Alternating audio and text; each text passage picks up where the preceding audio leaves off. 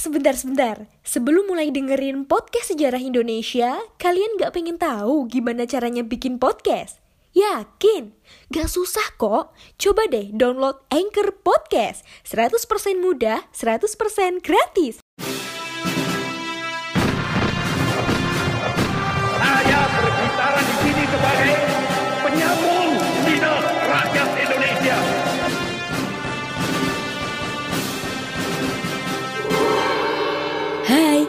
Kalian sedang mendengarkan Poseidon, podcast sejarah Indonesia. Ngomongin masa lalu dengan gaya masa kini. Hai, halo para pecinta kajian sejarah dan selamat datang kembali di Poseidon, podcast sejarah Indonesia bersama saya Saifuddin Alif. Di podcast kali ini kita akan membahas tentang pemerintahan di masa Presiden Susilo Bambang Yudhoyono atau SBY. Masa pemerintahan SBY menarik untuk kita bahas karena di masa kini banyak orang yang membanding-bandingkan pemerintahan SBY dengan Jokowi. Banyak yang mengatakan bahwa pemerintahan SBY lebih demokratis, lebih stabil, ekonominya juga tidak banyak gejolak, dan lain sebagainya. Untuk lebih lanjut, yuk kita bahas bersama-sama. Susilo Bambang Yudhoyono atau SBY adalah presiden pertama Republik Indonesia yang dipilih langsung oleh rakyat setelah diamandemennya Undang-Undang Dasar 1945. SBY sebagai ketua umum Partai Demokrat mencalonkan diri sebagai presiden dengan menggandeng Yusuf Kala atau JK yang meskipun dari Partai Golkar tetapi dia tidak didukung oleh partainya karena Golkar memiliki calon sendiri yaitu Wiranto yang dipasangkan dengan Kiai Haji Solahuddin Wahid atau Gus Solah. Sebagai presiden dan wakil presiden pertama pilihan rakyat, SBY JK diharapkan untuk selalu mengutamakan kepentingan rakyat di atas kepentingan elit dan korporasi. SBY JK juga diharapkan untuk jujur dalam artian berani melihat kondisi rakyatnya dengan mata kepala sendiri dan bertindak cerdas berkaitan dengan kemampuan memilih skala prioritas untuk memperbaiki kondisi tersebut. Tidak dapat dipungkiri, masa depan Indonesia saat itu berada di titik nadir. Gejalanya sudah terlihat melalui merebaknya pengangguran, busung lapar, kurang gizi, meningkatnya angka putus sekolah, dan berbagai penyakit ringan yang merenggut nyawa hanya karena si miskin tak punya biaya untuk berobat. Oleh karena itu, sebagai presiden pertama pilihan rakyat, tugas memperbaiki nasib bangsa Indonesia sepenuhnya ada di pundak SBY JK. Nah, di sini kita akan membahas beberapa kebijakan menarik masa pemerintahan SBY. Pertama adalah penyelenggaraan bantuan langsung tunai atau BLT. BLT adalah bantuan uang tunai yang diberikan kepada rakyat miskin untuk membantu perekonomian mereka. Kebijakan ini tidak lepas dari pro dan kontra dengan mempertimbangkan aspek positif dan negatifnya. Dari sisi positif, tentu bantuan ini bersifat nyata dan dapat langsung dirasakan manfaatnya oleh rakyat penerima. Tetapi dari sisi negatif, banyak orang yang mengkritik program ini hanya akan membodohi rakyat karena rakyat akan terbiasa disuapi dan tidak dididik untuk bisa survive dari kehidupannya. Akan lebih baik jika uang tersebut digunakan untuk mendidik rakyat atau membuat program lain yang dapat meningkatkan skill rakyat untuk mampu menghasilkan uang sendiri.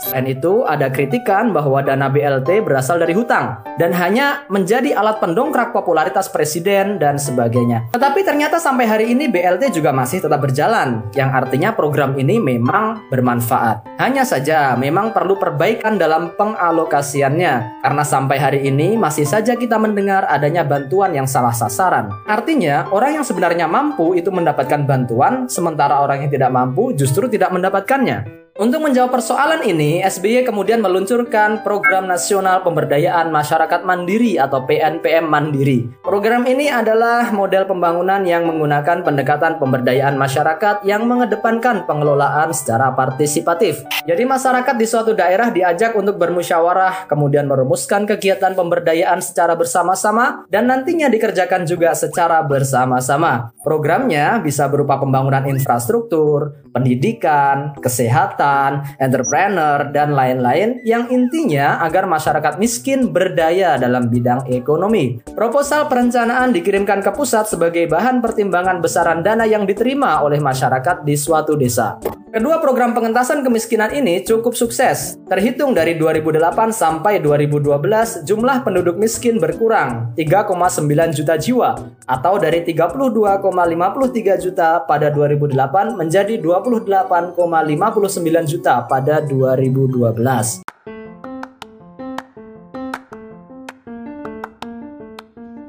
Halo Sobat Poseidon, kalian pasti sudah tidak asing lagi dengan Anchor. Yap, aplikasi penyedia jasa untuk para podcaster pemula dan juga pro. Buat kalian yang pengen mulai nge-podcast, langsung download aja Anchor di App Store ataupun di Play Store. Di sana, kalian bisa nge-podcast dengan banyak banget pilihan background musik. Setelah itu, kalian bisa mempromosikan podcast kalian ke mana pun. Secara otomatis, nanti akan di-sharekan oleh Anchor sendiri. So, tunggu apa lagi? Cus, nge-podcast bareng Anchor.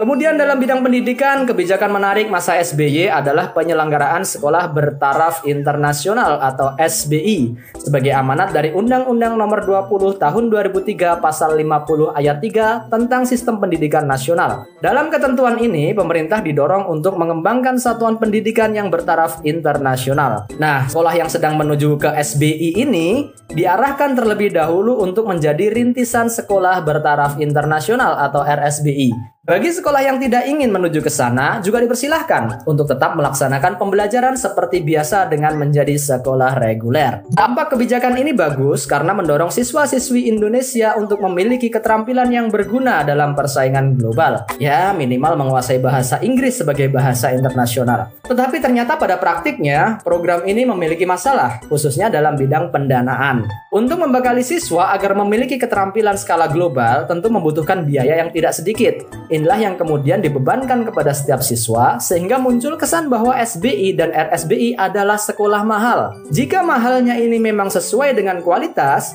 mungkin masih bisa dimaklumi. Namun ternyata praktiknya tidak begitu. Banyak sekolah yang berlabel RSBI menuntut uang SPP mahal, tetapi pembelajaran dan outputnya sama saja dengan sekolah reguler yang lain. Dari sini banyak wali murid yang kemudian protes dan bahkan mengajukan masalah ini ke Mahkamah Konstitusi. Hasilnya, Mahkamah Konstitusi atau MK mengabulkan perkara ini dengan menghapuskan stratifikasi sekolah model SBI dan RSBI. Timbangan para hakim MK ketika itu adalah bahwa SBI dan RSBI memunculkan diskriminasi dalam pendidikan dan memunculkan sekat-sekat baru dalam dunia pendidikan. Pungutan di RSBI juga merupakan suatu bentuk ketidakadilan rakyat untuk mendapatkan hak pendidikan yang sama. Dan terakhir, penekanan terhadap bahasa Inggris dianggap sebagai bentuk pengkhianatan terhadap Sumpah Pemuda 1928. Ya, pertimbangan-pertimbangan yang masih bisa kita perdebatkan sih ya. Karena banyak dari tokoh-tokoh Sumpah Pemuda sendiri yang menempuh menempuh pendidikan di sekolah-sekolah berbahasa Belanda, tetapi mereka tetap nasionalis.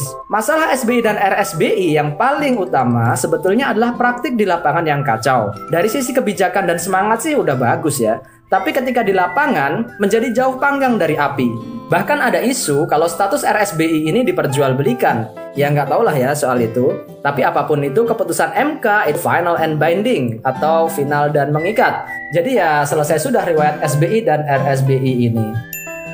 Selain itu, pada masa kepemimpinan SBY juga terjadi dua kali ganti kurikulum. Pertama, tahun 2006 dengan kurikulum tingkat satuan pendidikan atau KTSP dengan semangat desentralisasi. Semangatnya bagus, bahwa setiap sekolah di setiap daerah memiliki sumber daya manusia dan arah pendidikan yang beragam. Tidak bisa semua disetir oleh pusat.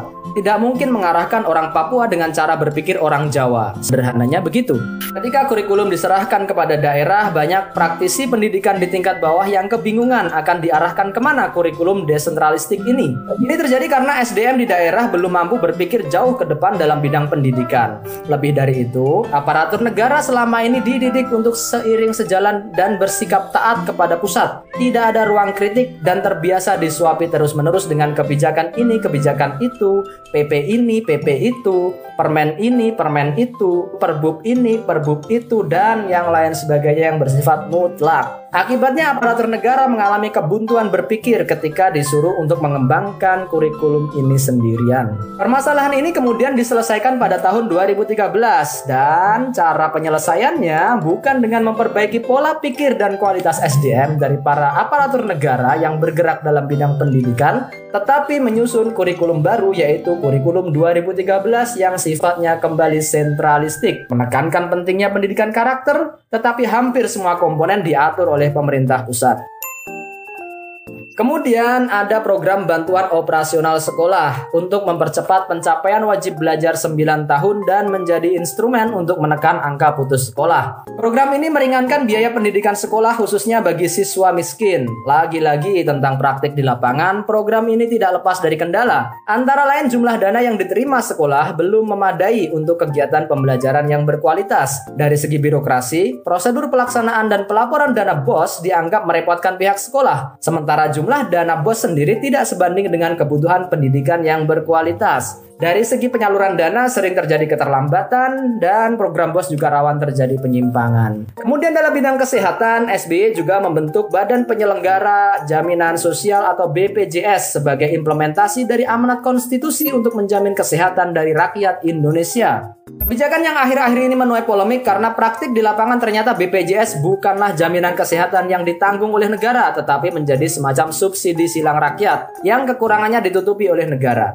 Selain itu, regulasi yang cukup berbelit juga menjadi masalah tersendiri bagi rakyat ketika akan mengakses BPJS ini. Kemudian masuk ke ranah politik. Satu hal yang menjadi tanda kutip dosa dari pemerintahan SBY adalah munculnya presidensial threshold sebesar 20% melalui Undang-Undang Nomor 42 Tahun 2008 2008. Presidensial threshold yang tidak ada logikanya sama sekali dalam sistem demokrasi sudah banyak dikritik juga pada saat itu. Tetapi bukannya dihilangkan tetapi justru malah diperkuat. Jika pada tahun 2004 presidensial threshold adalah 10%, maka tahun 2008 justru dinaikkan menjadi 20%. Presidensial threshold ini kemudian dilanjutkan di undang-undang yang dikeluarkan pada masa Jokowi yaitu Undang-Undang Nomor 7 tahun 2017 Mungkin banyak yang belum tahu, presidensial threshold itu asal usulnya adalah ambang batas menjadi presiden, yaitu 50% plus 1. Tapi di Indonesia kemudian diterjemahkan menjadi ambang batas untuk mencalonkan diri sebagai presiden.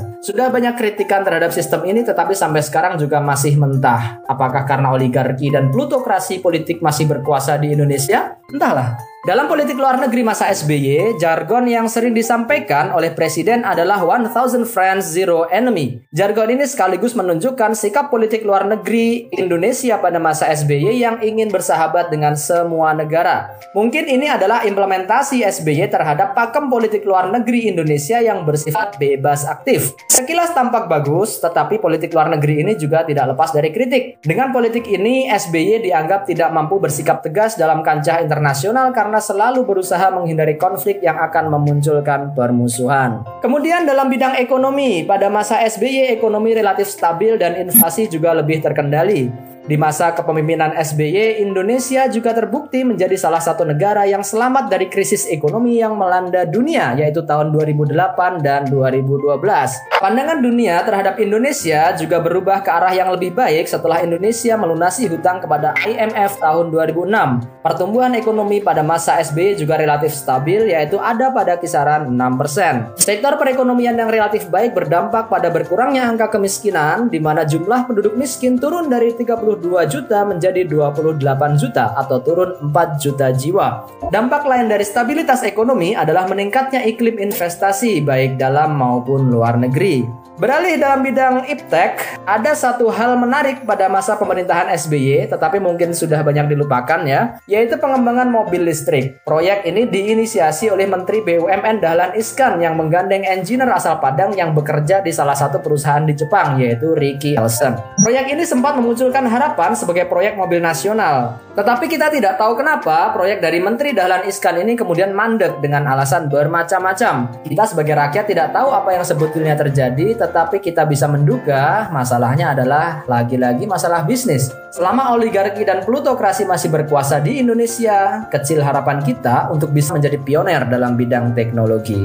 Sebenarnya masih banyak lagi ya kebijakan-kebijakan lain pada masa SBY yang bisa kita bahas seperti wacana pengembalian pilkada ke DPRD, berbagai masalah dalam dunia hukum, korupsi yang menjerat besan SBY sendiri dan lain-lain. Tetapi karena keterbatasan waktu, mungkin kita cukupkan dulu sampai di sini. Sampai jumpa di lain kesempatan. Jangan lupa juga untuk selalu menjaga diri dengan 5M, yaitu memakai masker, mencuci tangan dengan sabun dan air mengalir, menjaga jarak, menjauhi kerumunan, serta mengurangi interaksi dan mobilitas. Tetap sehat, tetap semangat di masa pandemi ini, supaya kita bisa belajar bersama lagi dalam tema-tema lain yang tidak kalah menarik. Terima kasih sudah mendengarkan podcast Sejarah Indonesia. Saya Saifuddin Alif undur diri. Selamat melanjutkan aktivitas dan Sampai jumpa. Terima kasih.